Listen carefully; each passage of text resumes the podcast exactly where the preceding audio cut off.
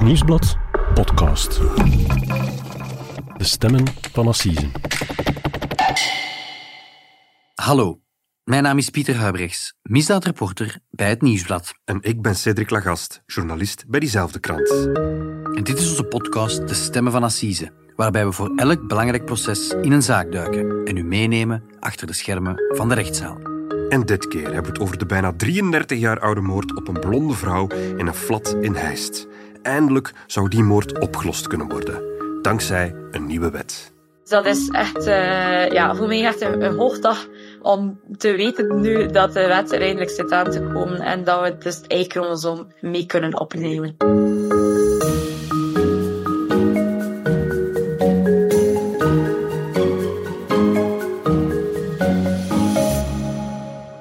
Dag Cedric. Dag Pieter. Cedric, we gaan het vandaag niet hebben over een assisezaak die van start gaat. Hè? Ook al lopen er momenteel in uh, Brugge en in Leuven uh, spraakmakende assisezaken. Absoluut. We gaan het hebben over een 33 jaar oude moord. Een moord die al die tijd onopgehelderd is gebleven. Ja. Maar ook een moord waarvan justitie nu goede hoop heeft dat ze de misdaad nu heel binnenkort wel zullen oplossen. Ja, dat klopt. We hebben het hier over de moord op Ingrid Kakaert. Dat is een, uh, een blonde jonge vrouw die in maart 1991 in zeer duistere omstandigheden vermoord is. Op klaarlichte dag uh, in haar appartement in Heist aan Zee. Het is een, uh, een, verhaal waar eigenlijk al ontelbare artikels over zijn verschenen. Uh -huh. en waar in het verleden ook al verschillende verdachten voor zijn opgepakt. Maar dat heeft dus nog nooit tot een doorbraak geleid. Ja, en als ik het goed begrijp, Cedric, leeft bij justitie nu na al die jaren de hoop dat ze die moordzaak uh, alsnog gaan kunnen oplossen. Ja, en dat komt door, door de wetenschap, Pieter. Want uh, de wetenschap is, is op 33 jaar tijd zoveel geëvolueerd dat het misschien wel mogelijk wordt om met sporen die in 1991 zijn gevonden, om die moord nu toch op te lossen. Maar om dat uit te leggen, zullen we ook naar de Verenigde Staten moeten vandaag. En waarom? Omdat onder meer daar de wetenschap al bewezen heeft wat er allemaal mogelijk is. Daar heeft de FBI enkele jaren geleden ook na 40 jaar een, een zeer gezochte seriemoordenaar kunnen klissen, de Golden State Killer. Oké, okay. en waarom hebben we het er nu over? Want ja, als het mogelijk is, waarom hebben die wetenschappers die moord dan al lang niet in alle stilte opgehelderd? O, omdat ze eigenlijk nog één voorzet nodig hadden. Uh, een nieuwe wet die dat allemaal mogelijk maakt. Uh, en dat is eigenlijk donderdag gebeurd. Hè. Donderdag is, is die nieuwe wet eindelijk gestemd in het parlement. Straks verschijnt uh, die wet in het staatsblad. En dan kan de wetenschap echt op jacht naar de moordenaar van Ingrid Kakaert. En dat was een speciaal type, zo'n meisje die had ik zo en de lijntjes liep, hè? Ja. En niet buiten komen omdat ze niet correct was. Nee, nee, nee. Ah, ook van uiterlijk? Van alles. Uh-huh. Ja. Ik hoorde dat s'avonds dat die vertelde van de klant, hè. Ja. En als dat vertelde, nee. Dat het juist moest zijn. Juist. Oh. En als ze dat van jullie mee, als ze dat van mama en papa meekregen? Zit er wel een beetje aan mee. Cedric, laten we beginnen met uit te leggen waar de moord op Ingrid Kakkaert precies om draait. Het is een moord die veel mensen al heel lang bezighoudt. Ja, absoluut. En, uh, en niet in het minst ook de speurders van de politie die het onderzoek voeren. Uh, ze hebben nog altijd een foto van Ingrid Kakkaert op hun bureau staan. Uh, als herinnering eigenlijk dat ze de zaak niet mogen lossen. ik heb een aantal jaar geleden ook lang met de ouders van Ingrid gesproken. En ook bij hen weegt het eigenlijk nog altijd dat de moord niet is opgelost. Mm -hmm. Wie was Ingrid Kakkaert eigenlijk? Ze was een immobiliënmakelaar aan zee. Ze was eigenlijk afkomstig uit het Oost-Vlaamse Maldegem, uh, waar haar ouders een bakkerij hadden. Uh, ze was 26 jaar en zat aan zee een immobiliënkantoor opgericht, Immobilien Atalanta. En ze had een vriend ook, ze was niet getrouwd.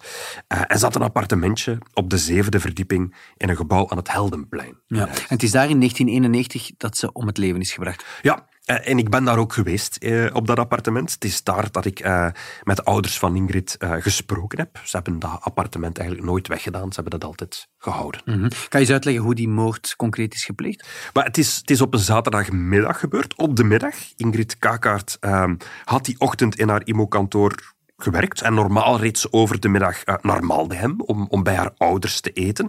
Maar die dag uh, ging dat niet, om, omdat ze nog een afspraak had uh, met die cliënt. En, en, ze besloot daarom om op haar appartementje te eten. Ze heeft nog een, een paar jurken opgehaald bij een boutique vlakbij. En ze heeft om 12.45 uur een belegd broodje gekocht. En dan is ze naar haar huis gegaan. En ze moet eigenlijk verrast zijn door de moordenaar in de trappenhal van haar appartement op de zevende verdieping. En het is daar in die trappenhal dat ze gevonden is? Ja, het is gevonden door een buurvrouw die met haar kinderen uit de lift stapte, die thuis kwam. En die zag Ingrid liggen op de trappen uh, tussen de zesde en de zevende verdieping. En die buurvrouw is meteen terug naar beneden gegaan, in paniek. Uh, en vanuit een telefoonstel op straat, er waren nog geen gsm's, heeft ze eigenlijk met haar man gebeld. En de politie is daarop dan ook gewaarschuwd. De politie is ter plekke gekomen. En Ingrid Kakaert die was met, met 62 messteken om het leven gebracht. Zo hebben ze later gezien. En uh, haar handtas en haar bezittingen, die lagen er nog. En, en de speurders gaan er eigenlijk daarom al 33 jaar lang van uit dat het geen roofmoord was, maar dat haar moordenaar, dat de dader haar gekend moet hebben. Maar als ik het goed begrijp, Cedric, kon de moordenaar eigenlijk niet weten dat ze daar net die middag zou gaan eten, want, want ze zou elke middag bij haar ouders gaan eten. Ja. Hij moet haar daar bij toeval gezien hebben? Ja, dat, dat werd een beetje mysterie op heel die moord. Hè. Wat deed die dader daar? Um, te zijn natuurlijk dat hij haar gevolgd is van op straat en dat hij haar het gebouw is ingevolgd. Ja. De dader heeft geen enkel spoor nagelaten?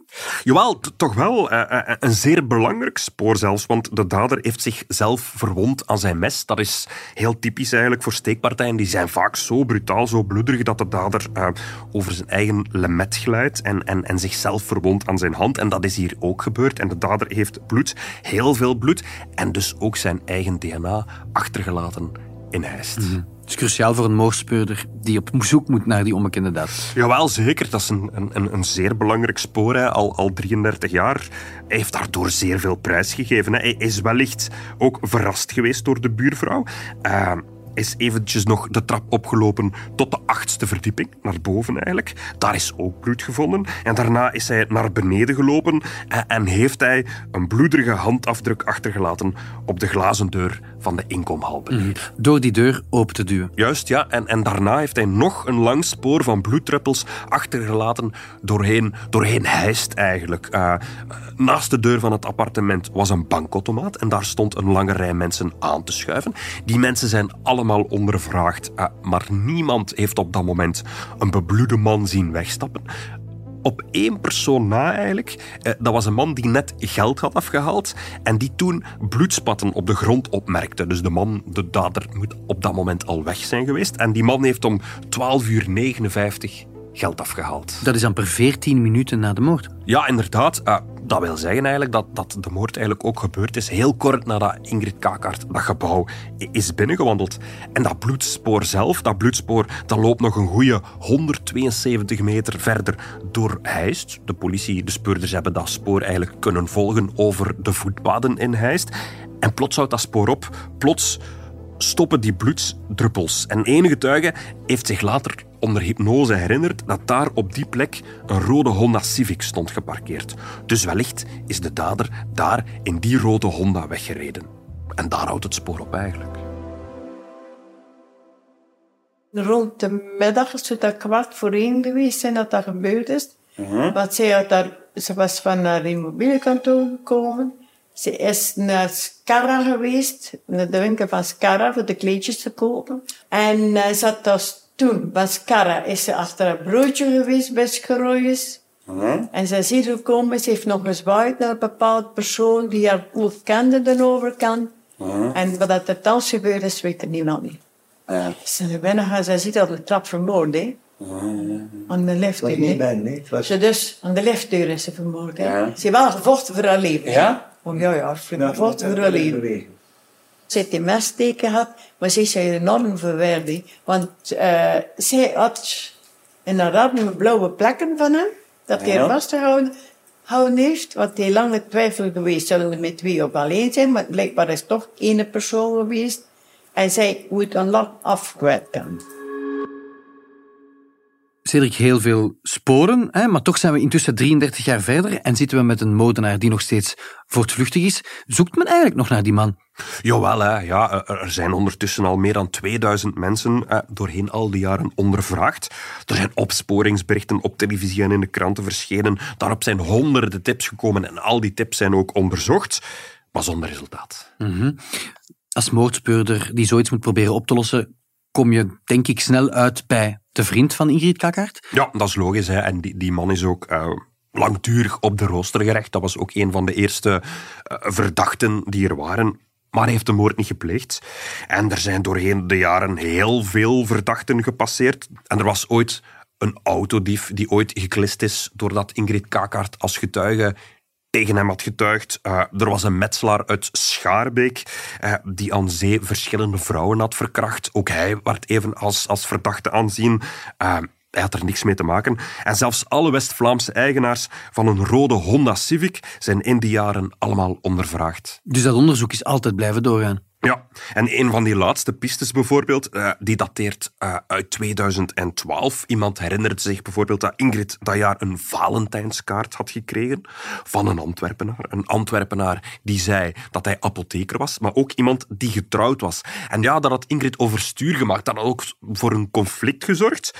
Nu, in 2012 hebben ze die man nog eh, gevonden, maar hij bleek op het moment van haar moord eigenlijk op een boot naar Canada te hebben gezeten. Had een alibi dus eigenlijk. Dus ook hij is niet de moordenaar. Mhm. En hoe weten die West-Vlaamse speurders dat al die andere mensen ook onschuldig zijn? Maar dat wordt altijd eigenlijk heel snel duidelijk door het DNA-spoor dat ze hebben van de dader. Want zoiets is uiteraard handig eh, om de dader te klissen. Dat kan een leidraad zijn om een dader te vinden. Maar het sluit ook natuurlijk heel snel heel veel verdachten uit. Van alle verdachten eh, die de afgelopen jaren eh, in beeld zijn gekomen, is DNA afgenomen. En telkens zijn zij allemaal door hun DNA vrijgepleit. Ja. En wat gebeurt er nu? Wel, eh, er zat voor de speurders eh, tot op dit moment eigenlijk niet veel anders op dan te wachten tot de dader eh, ergens anders tegen de lamp zou lopen, waardoor hij zijn DNA ook zou moeten afgeven aan Dus hij, justitie. hij pleegt een misdrijf elders, hij moet zijn DNA afgeven en dat matcht dan met het DNA gevonden op de crime scene van Voilà. Ja, zo is bijvoorbeeld eh Stéphane Dulion, de ruitenwasser van Deurne, die is zo tegen de lamp gelopen. Daar komen we straks nog op terug, Pieter. En we hebben in de tijd geschreven dat de speurders met dat DNA eigenlijk de sleutel tot het mysterie in handen hebben. Alleen, ze vinden het slot niet.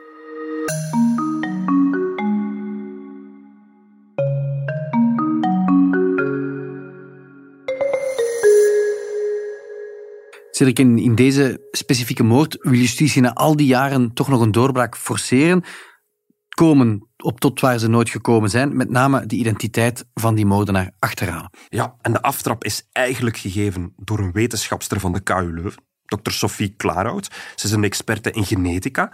En ik heb haar in november 2019 geïnterviewd. En toen zei ze: Ik kan de moord op Ingrid Kakkaert oplossen. Mijn onderzoek heeft de tools om dat te realiseren. Alleen moet de wet daarvoor aangepast worden. Als de verouderde Belgische wet eindelijk een update krijgt, dan kunnen we dankzij het Y-chromosoom eindelijk jarenlange mysteries oplossen. Uit haar antwoord ja, spreekt wel wat zelfvertrouwen, Cedric. Hoe wil ze dat in godsnaam klaarspelen? Ja, om, om dat te begrijpen moeten we dus naar de Verenigde Staten. Meer bepaald naar Californië. De Golden State, zoals Californië ook genoemd wordt. En daar was in de jaren 70 en 80 een seriemoordenaar actief.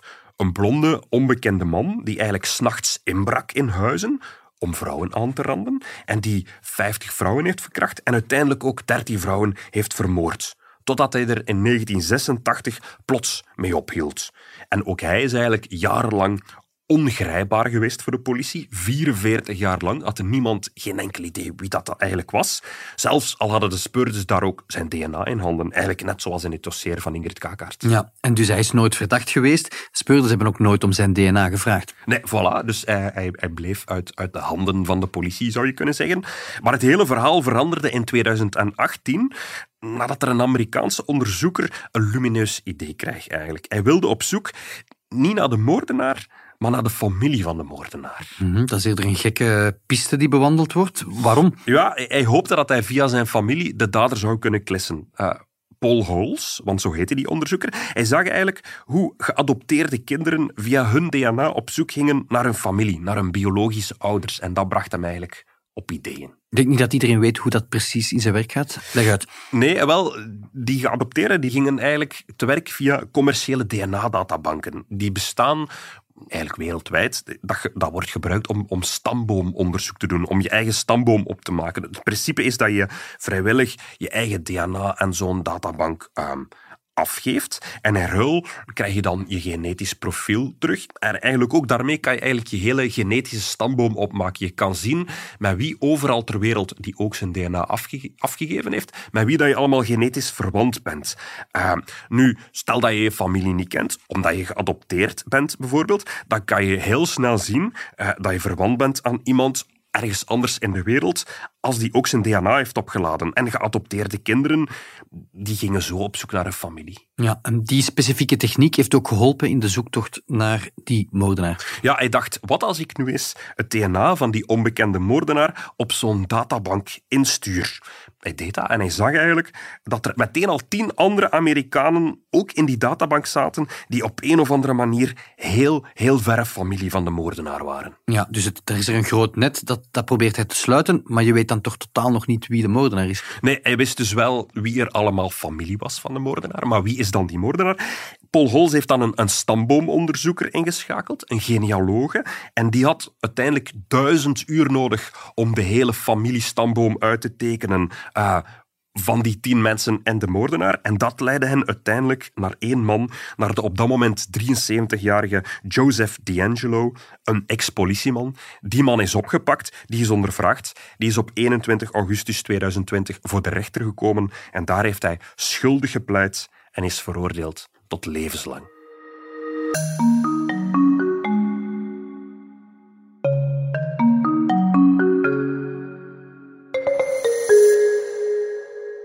Het is dus mogelijk om met DNA van een familielid een moordenaar te identificeren, hè? Cedric, heb je net uitgelegd. Zelfs als die moordenaar zelf nooit zijn DNA heeft prijsgegeven. Ja. Dat opent perspectieven in de zaakkaart. De speurders hebben al 33 jaar, hè, meer dan drie decennia lang, DNA van de onbekende dader. Ja. Maar ze hebben geen idee hoe ze daarmee de moordenaar moeten vinden. Nee, dat klopt. En nogthans, eh, met DNA-onderzoek worden in ons land heel veel moorden opgelost. Hè.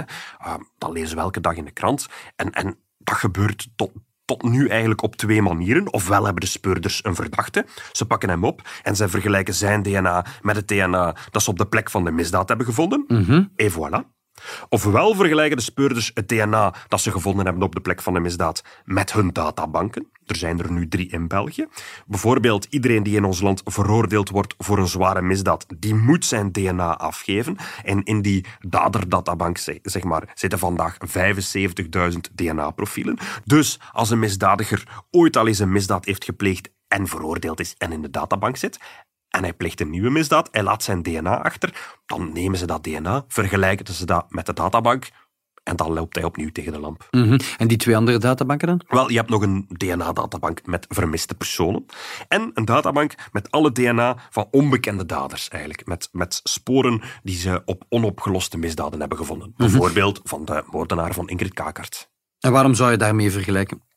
Maar omdat speurders zo kunnen bijleren. Als je weet dat de moordenaar die je zoekt eigenlijk al eerder is, heeft toegeslagen op een ander moment, op een andere plek, eh, dan kan je verbanden zoeken. Hè? Eh, eh, maar, maar, maar verder, ja, veel meer kon je met DNA tot nu toe niet doen in ons land. Ja, dus op dit moment, als we um, zitten met een moordzaak en we vinden DNA van een onbekende dader, dan kunnen we op dit moment in België enkel nog maar zoeken naar een identieke match, dus naar de dader zelf.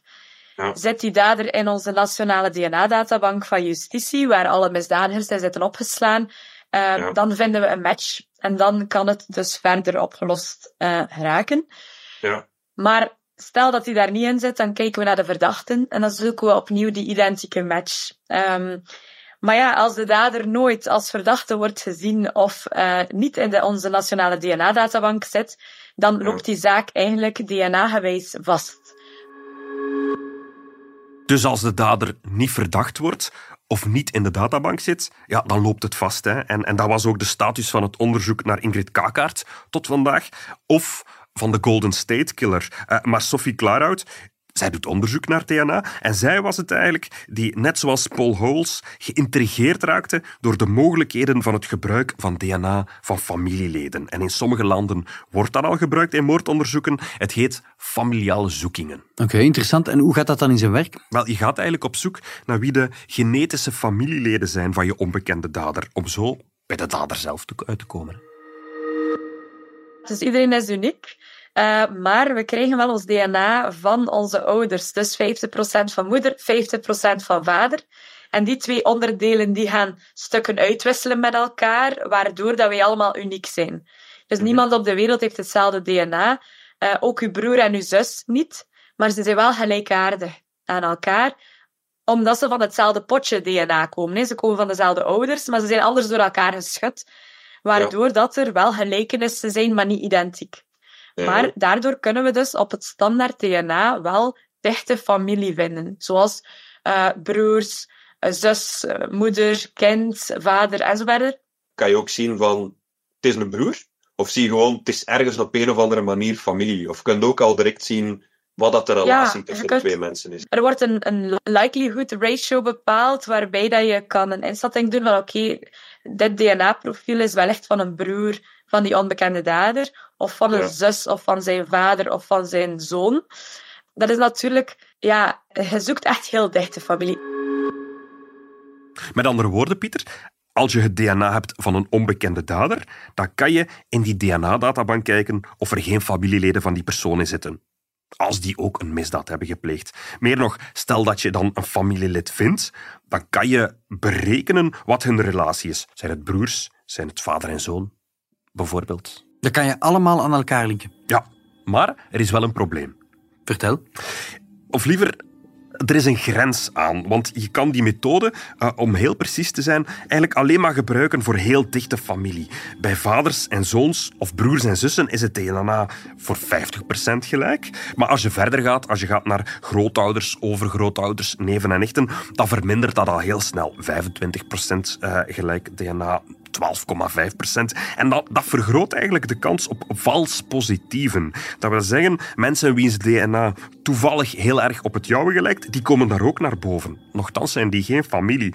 Of ook een probleem, je moet een immense stamboom beginnen opmaken, zoals Paul Holes. Ja, dat is wel een heel werk natuurlijk. Ja, en daarom doet Sophie Klaarhout eigenlijk heel specifiek onderzoek naar het Y-chromosoom. Dat is een, een stuk van het DNA wat alleen mannen hebben. En het gaat over van vader op zoon. En, en dat is eigenlijk vrij stabiel. Men, heeft zelfs eigenlijk lang gedacht dat dit bij de familie altijd identiek bleef. Nu weten we dat daar toch hele kleine veranderingen in gebeuren als het overgaat eh, van vader op zoon.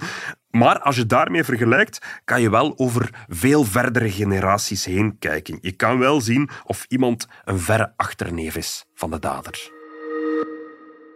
Kun je ook zien Ja. hoeveel generaties dat er dan tussen zitten?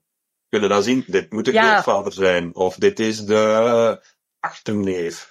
Ja, dat is een heel goede vraag dat ik mezelf ook gesteld heb aan het begin van mijn doctoraat. En dat Ja. is ook de reden waarom dat ik mijn doctoraat gedaan heb. Dus in het begin was dat nog niet zo en wisten we helemaal niet goed of dat dan nu zijn broer was, eerder van de onbekende dader, of zijn verre, verre, verre, verre achterneef en twintig generaties ver. Eh, Ja. En dat is natuurlijk niet gemakkelijk, want als je daar geen goede inschatting van kan doen, ja, dan is dat heel moeilijk voor de politie om te traceren. En dus Ja. heb ik eh, in mijn doctoraat een, een verwantschapsrekenmachine gemaakt de YMRCA, eigenlijk samen met mijn eh, vriend Simon. Dus we hebben een, een eigen verwantschapsrekenmachine gemaakt, die dus wel accuraat een inschatting maakt van hoe ver twee personen nu eigenlijk verwant zijn van elkaar. Ja. En die tool gebruiken we nu ook al voor Nederlandse cold cases. Dus als mijn onkel en ik DNA afstaan, dan kan uw rekenmachine zien van, dat is onkel en neef. En niet vader en zoon. Ja, ja, inderdaad. Dat spreken we over het aantal generaties inschatting. Maar ik moet wel zeggen, en dat zeg ik er altijd bij, het is nog altijd niet perfect. Het is nog altijd niet waterdicht, die rekenmachine. Cedric, ik probeer het hier even te begrijpen, hè, want het is best ingewikkeld. Dus als men het Y-chromosoom neemt van de onbekende moordenaar van Ingrid Kakkaert, Ja, je vindt iemand anders met hetzelfde Y-chromosoom, dan weet je dat die persoon ontegensprekelijk een familielid is van de dader. ja. En meer nog, eh, zij kan met haar verwantschapsrekenmachine zelfs zien op welke manier dat hij verwant is. Dus is het een broer, is het een neef, is het een oom? Maar dan is de vraag natuurlijk, hoe ga je die persoon vinden met het uh, zeer gelijkaardige Y-chromosoom? En dat kan ze niet met haar verwantschapsrekenmachine. Nee, maar Sophie Klaarhout ze pleit er eigenlijk al langer voor om grootschalig verwantschapsonderzoek te doen. Dat komt er eigenlijk op neer dat je aan een grote groep mensen vraagt om vrijwillig DNA af te staan. Mensen die eigenlijk niks met die misdaad op zich te maken hebben, die zelf niks met het slachtoffer te maken hebben, maar die wel vrijwillig hun DNA afstaan, in de hoop dat een van hen een misschien zelfs ver familielid is van de dader. Dat kan zelfs zo'n verre familie zijn dat ze elkaar niet kennen. En kan je die grootorde even schetsen, Cedric? Hoeveel mensen moeten dan in zo'n zaak hun DNA afgeven voordat je iemand hebt die een gelijkaardig Y-chromosoom heeft? Dat is de vraag natuurlijk. Hè. Uh, hoeveel mensen heb je nodig? Zijn honderd mensen, duizend mensen? Uh, ze verwijst zelf naar een onderzoek in Nederland, naar de moord op Marianne Vaatstra. Dat was uh, een 16-jarig meisje dat vermoord werd in Zwaagwesteinde. En daar heeft men in 2012 ook zo'n grootschalig verwantschapsonderzoek gedaan. En daar had men eigenlijk heel snel al familie gevonden. Maar het is echt moeilijk om daar een getal op te plakken, want het is en blijft kans berekenen. En voor hetzelfde geld heb je, is de eerste persoon die je analyseert zijn broer. Dus we kijken heel graag naar de zaken die daarmee al zijn opgelost. En de zaak van Marianne Vaatstra bijvoorbeeld. Zij hadden maar 80 mannen nodig om eigenlijk al twee Y-chromosoom-matches te vinden. Dus okay. ja, dat is, dat is fantastisch. Dat is eigenlijk heel weinig 80 mannen. Dat is maar één keer een run doen. Uh, dat kost mij ongeveer 4000 euro, zoiets. Sophie Klaarhout heeft ook een boek geschreven over hoe het Y-chromosoom moorden kan oplossen. Dader onbekend heet dat boek. En wie nog meer info wil over grootschalige verwantschapsonderzoeken, die kan terecht op haar website csyleuven.be.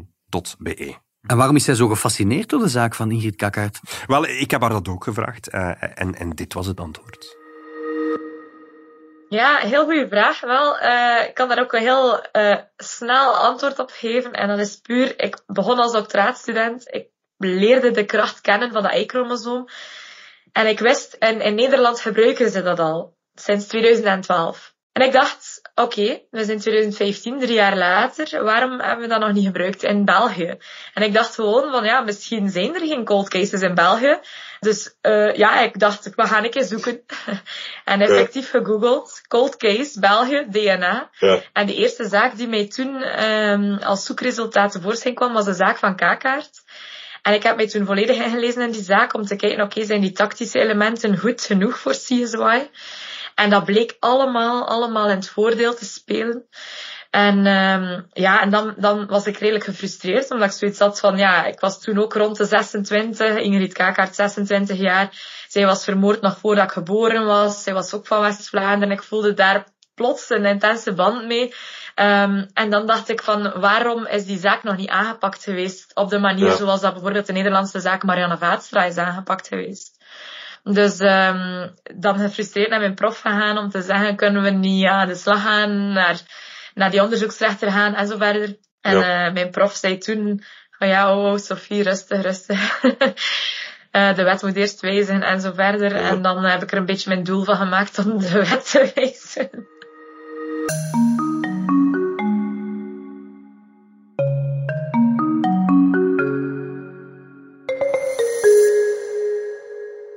Cedric, je verwees in het begin van onze podcast al naar die nieuwe wet. Hè. Fascinerend, dus de wetenschap heeft enorm veel nieuwe mogelijkheden om met DNA onopgeloste moorden op te lossen. Maar als ik het goed begrijp, die waren niet wettelijk. Daar was een nieuwe wet voor nodig. Ja, en, en daar zijn juristen en wetenschappers jaren mee bezig geweest. Maar donderdag was het zover. Hè. De wet is gestemd. En om te begrijpen wat er in die wet staat, mocht ik uh, naar justitieminister Paul van Tichelt. En is die vertrouwd met DNA? Ja, absoluut. Hij is, hij is magistraat geweest aan het parket van Antwerpen. En hij had daar nog een anekdote over trouwens. Ik was terug magistraat in Antwerpen, zoals je weet. We hadden op een gegeven ogenblik een dossier lastes verdachten. In het dossier werd er uh, aan telefoonafluistering gedaan en op een gegeven ogenblik horen wij dat iemand een diefstal met braak pleegt. En dat was een zekere Stefan du Lion. En uh, dat was een nieuw feit, want de diefstal met braak, de onderzoeksrechter was gelastigd voor de drugsfeiten. Um, en ik heb dat, uh, dat nieuw aanvankelijk proces verbaal, ik heb dat middels uitbreidende vordering uh, gevoegd aan het dossier van onderzoeksrechter Bogaerts en Nadine uh, Biemelis, met het beleefd verzoek en vordering om inderdaad onze vriend Stefan Dulion te horen enzovoort, met alle toeters en bellen. En het is in het kader daarvan dat er DNA is afgenomen van Stefan Dulion en dat heeft geleid tot de oplossing van... Hoeveel moorden heeft hij uiteindelijk vier. gepleegd? Vier. vier Hij is veroordeeld door het Hof van Assise ja. voor het plegen van vier moorden. Ja. Um, en als maar, u dat niet had gedaan, dan was ja, het nooit opgehelderd geweest. Maar, allee, ja, maar dat, dat is ook zo. Hè? Als uh, de procureur in der tijd had beslist om geen uitbreidende vordering te nemen, maar om die zaak gewoon te seponeren, nee, dan was die zaak zo, waarschijnlijk ja, ja, nooit opgelost geweest. Wacht, we hebben het hier over Stefan Dulion, de glazenwasser, de zeg maar, bekendste seriemoordenaar van Antwerpen de voorbije ja. decennia. Daar hebben we het vorig jaar in een podcastreeks uitgebreid over gehad. Ja. Dat is dus mede dankzij onze huidige minister van Justitie dat de Lyon geklist is. Ja. Dat wist ik niet. Nee, ja, een minister van Justitie die een seriemoordenaar heeft geklist, dat uh, heb je ook niet alle dagen. Nee, dat nee. wist ik niet. Nu, wat staat er in zijn wet? Wel, de wet heeft eigenlijk vier concrete onderdelen. Uh, en het eerste is dat er uh, een, eindelijk een wettelijk kader komt voor familiale zoekingen, waar we het zo net over hadden. Nu kunnen we eigenlijk vergelijken uh, één op één, maar nu maken we de. Uh, we kunnen ook uh, gaan vergelijken als er een partiële match is. Als mijn vader in de DNA-databank zit, dan kunnen we nu. Ah, dan is er nu een hit. Vroeger moest er 100% hit zijn, maar nu. ah, kijk, er is een partiële match tussen het spoor dat gevonden is op de plaats delict, ja, mm -hmm. Mieken of zo. En kijk, ah, kijk hier, er is een partiële match. dat is de dader niet, maar hij is daar een familielid van. Mm. Dat is de familiale zoeking. Uh, en dan, uh, ja, dan verkleinen we het spectrum waarbinnen dat we moeten zoeken. Concreet gezien, Pieter, wordt het dus mogelijk als je het DNA van een onbekende dader vindt op de plek van een misdaad, eh, dan wordt het mogelijk om niet alleen in de databank met veroordeelde misdadigers te kijken of hij ertussen zit, maar om ook te kijken of er geen familie van hem tussen zit, namelijk iemand die voor minstens 50% hetzelfde DNA met hem deelt, met name zijn ouders, zijn kinderen, zijn broers of zijn zussen. Ah ja, dat is een concrete opsporingsindicatie. Ja. Ah, kijk, we hebben een familielid gevonden, dus uh, voilà, dan moeten we de familie in kaart brengen en dan kunnen we beginnen zoeken. Hè. Ja. Dan kunnen we beginnen verhoren. Waar was u op de dag dat... Maar voor alle duidelijkheid, dat zal niet altijd automatisch gebeuren. Het is dus niet de bedoeling uh, dat vanaf volgende week alle bestaande sporen van onbekende moordenaars automatisch vergeleken zullen worden met de databank veroordeelden om te zien of er broers van hen in zitten. En waarom niet? Ja, wel omdat het een, een heel arbeidsintensief en ook duur proces is. Het eigenlijk voorbehouden uh, voor een beperkt aantal zaken. Uh, voor zware misdrijven in eerste en vooral. Maar vooral voor die zaken ja, waar er eigenlijk geen enkele hoop niet meer is. Je zou kunnen zeggen voor zaken zoals de moord op Ingrid Kakaert. Uh, en dat onderzoek gebeurt door het NICC, het Nationaal Instituut voor Criminologie en Criminalistiek. En we horen hier Bieke van Hooijdonk. Zij leidt eigenlijk die databanken familiale zoeking is niet zomaar iets dat je uit je mouw schudt. Hè. Nee. Dus dat is heel arbeidsintensief. Het is ook de bedoeling dat dat niet voor elke zaak zomaar gaat aangewend worden, net omdat het heel arbeidsintensief is en heel veel werk vergt. Sowieso mogen wij dat enkel uitvoeren op vraag. Specifieke vordering van de magistraat. Van de magistraat. Dus het is niet zomaar iets dat wij zelf gaan beslissen om dat te doen. Er moet ook zeker een, een soort pre-assessment gedaan worden van het sporenprofiel dat er op dat moment is, of dat dat wel um, kwaliteitsvol genoeg is om die zoeking op te doen. Dus we moeten, om het heel technisch te maken, zeker genoeg merkers hebben. Het moet een enkelvoudig profiel zijn, dus terug te leiden zijn tot één donor. En het tweede onderdeel? Het tweede onderdeel gaat over, over het stokpaardje van Sophie Klaarhout. Hè. Onderzoek op basis van het Y-chromosoom. Uh, iedereen die veroordeeld wordt in zedenzaken, die zal vanaf nu niet alleen zijn DNA moeten afgeven, maar men zal ook een staal nemen van zijn Y-chromosoom. En daarmee wordt vanaf dit jaar een volledig nieuwe databank mee aangelegd. De iStar-databank. In zedenzaken wordt er DNA afgenomen. We vinden vaak een gemengd profiel slachtoffer-dader. Het Y-chromosoom uh, is 100% 100%, enfin, is per definitie mannelijk. Dus dat moet van de dader uh, zijn, in principe. Uh, en dat gaan we nu voorzien in de wet, dat dat verplicht moet worden bijgehouden. Uh, dat was nu niet. Hè? Dus dat kan leiden tot de oplossing. Als er dus in de toekomst DNA wordt aangetroffen van een onbekende dader, dan kan dat ook met deze databank vergeleken worden. En het voordeel van het Y-chromosoom is dus dat het enkele generaties verder kan springen dan broers, vaders of zoons. Oké, interessant. En dan het derde onderdeel?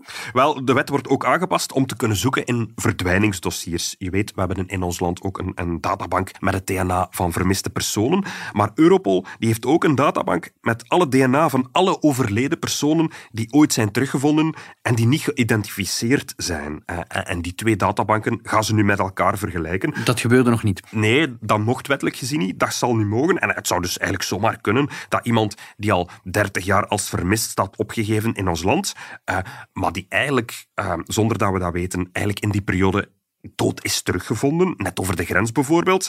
Uh, en zonder dat ooit iemand die link heeft gelegd, dat we straks weten die persoon is eigenlijk al lang dood. Mm -hmm. En de vierde wetswijziging? Wel, dat is misschien nog de meest spraakmakende van allemaal, want het zal voor speurders vanaf nu mogelijk zijn om in te zetten op fenotypering. Dat klinkt een beetje moeilijk, uh, uh, maar dat wil eigenlijk zeggen dat ze, in, dat ze meer mogen lezen in het DNA van een onbekende dader. Want als ze nu het DNA van een onbekende dader vinden, dan kunnen ze eigenlijk maar één ding zien. En nu is het eigenlijk, is het een man of is het een vrouw? Ja, juist. Maar eigenlijk kan je als wetenschapper veel meer in DNA zien. Wetenschappers mogen vanaf nu ook zien hoe die dader eruit ziet. Welke haarkleur dat hij heeft, welke kleur van ogen hij heeft, hoe oud hij ongeveer was op het moment van de misdaad en van welk werelddeel dat hij afkomstig is. De biogeografische oorsprong. Is het iemand van West-Europa? Is het iemand van Oost-Europa? Komt hij uit Azië? Enzovoort. Mm -hmm. Dit is een baanbrekende evolutie, denk ik, voor, uh, voor cold cases. Ja. Um, als ik het goed begrijp, kunnen ze straks een soort van genetische robotfoto maken van de moordenaar van Ingrid Kakkaert. Ja, absoluut. Ze zullen kunnen zien hoe die man er eigenlijk uitzag. Was dat een, een blonde man? Iemand met zwart haar? Was dat iemand met blauwe ogen? Was die oud? Was die jong? Maar men geeft er eigenlijk ook al meteen de waarschuwing bij dat dat, ja, dat, dat een inschatting is natuurlijk. Hè. De dader zou er zo kunnen uitzien op basis uh, van zijn DNA. Maar dat is natuurlijk geen absolute zekerheid. Maar ook hier, Pieter, dat zal niet altijd systematisch bij elke onbekende dader worden toegepast. Men wil daar uh, heel voorzichtig mee omspringen. Men schat dat het ongeveer één à twee keer per jaar kan gebeuren.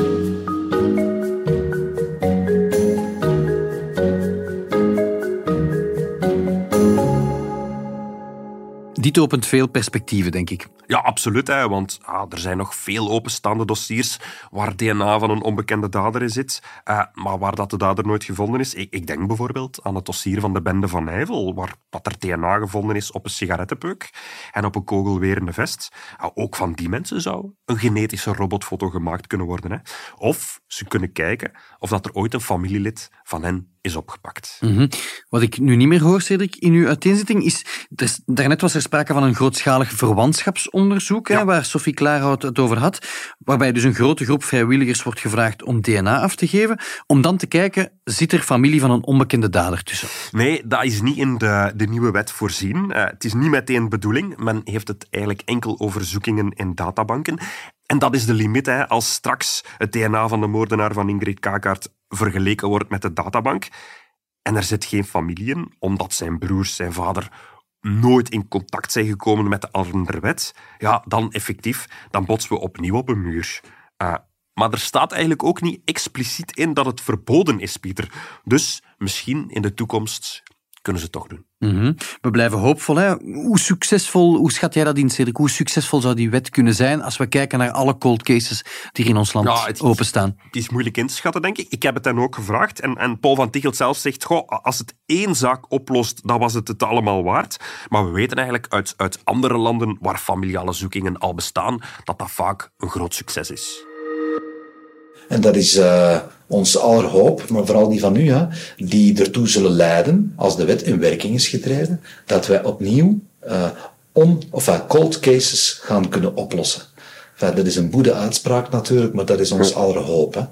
Uh, als we inderdaad uh, onze codes gaan opsturen, bijvoorbeeld naar die e-familia databank in Interpol, dan hopen we allemaal dat we een telefoontje gaan krijgen van oh my god, this is a match. Als het resultaat is dat we daar één dossier mee oplossen, als we één uh, familie of nabestaanden van slachtoffers daarmee zekerheid kunnen geven en uh, ja, uit het jarenlange lijden van de onzekerheid kunnen verlossen, dan is het moeite geweest. Hè. Familiale zoeking in het buitenland hmm. is er al wel gebleken dat als bij het uitvoeren van een familiale zoeking dat je ongeveer 20% van die cases kan uiteindelijk oplossen. Ah ja, dat wist ik niet. Van degene die je doet in een familiale zoeking. Hè.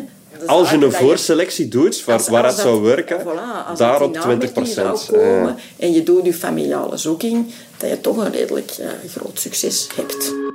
Klinkt allemaal bijzonder veelbelovend. En iets zegt me dat we er nog wel eens op gaan terugkomen, eh, Cedric, ja. Eh, de komende jaren. Wanneer treedt deze wet in werking? De wet is donderdag in het parlement gestemd. Vrijdag uh, moet de koning ze nog ondertekenen. En begin volgende week verschijnt ze dan in het staatsblad.